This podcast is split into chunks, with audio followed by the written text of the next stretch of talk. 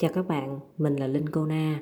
Để kết nối với Linh Cô Na, à, trao đổi cũng như học hỏi, các bạn có thể liên hệ với Linh qua số điện thoại Zalo không chín không bảy chín một không sáu một tám nhé.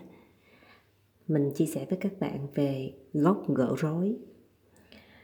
Khi mắc nợ thường bị người chủ nợ xài xể, nói nặng nói nhẹ là điều có thể sẽ đối mặt.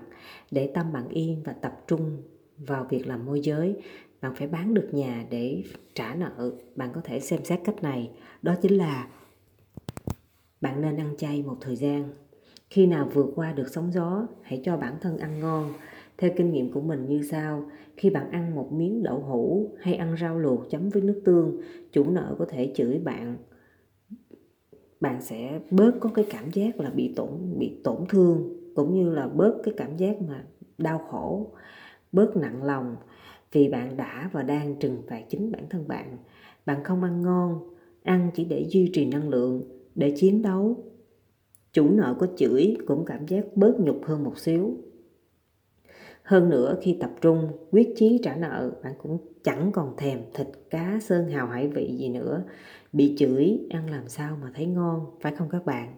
Chỉ có quyết tâm, tập trung vào làm việc cao độ nhất.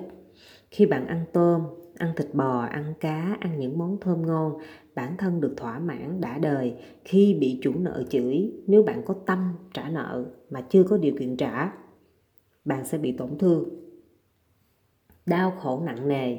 Bạn biết tự ái là như thế nào, bạn có lòng tự trọng và nhân cách, bạn sẽ thấy điều họ nói đau tới tâm can. Nếu không ăn chay được thì hãy hạn chế ăn mặn. Trong giai đoạn này càng không ăn những món ăn bạn thích, càng cảm thấy nhẹ lòng được phần nào. Mục tiêu trả nợ nên nhớ luôn đặt lên hàng đầu.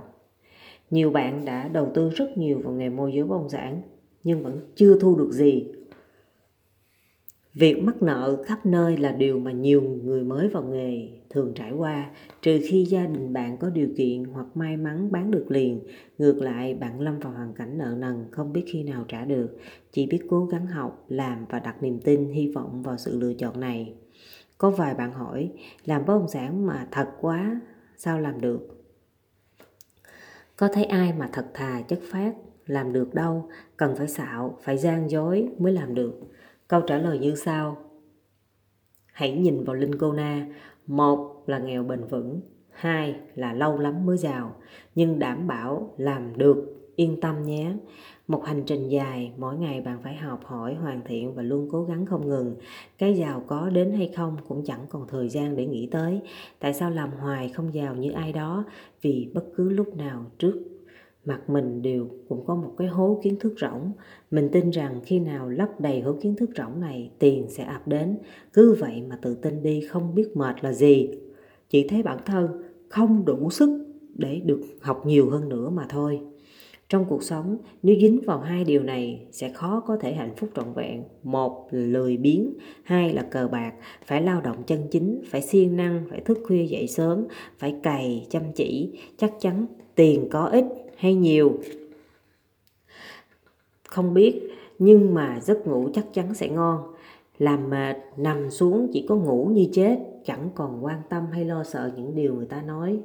Lòng không có bất an, siêng năng lao động chắc chắn sẽ không bị đói. Nợ nần lớn nhỏ rồi cũng sẽ trả hết. Đừng sống lười biếng và chờ vào điều may mắn đến thường xuyên, rất khó. Có cần cù chắc chắn sẽ tạo được ra cơ hội, từ đó dẫn đường cho may mắn đến một cách đường đường chính chính. Đây là bài mình trích ra từ quyển sách số ba, Linh Cô Na viết về nghề môi giới bất động sản. Cảm ơn các bạn đã lắng nghe.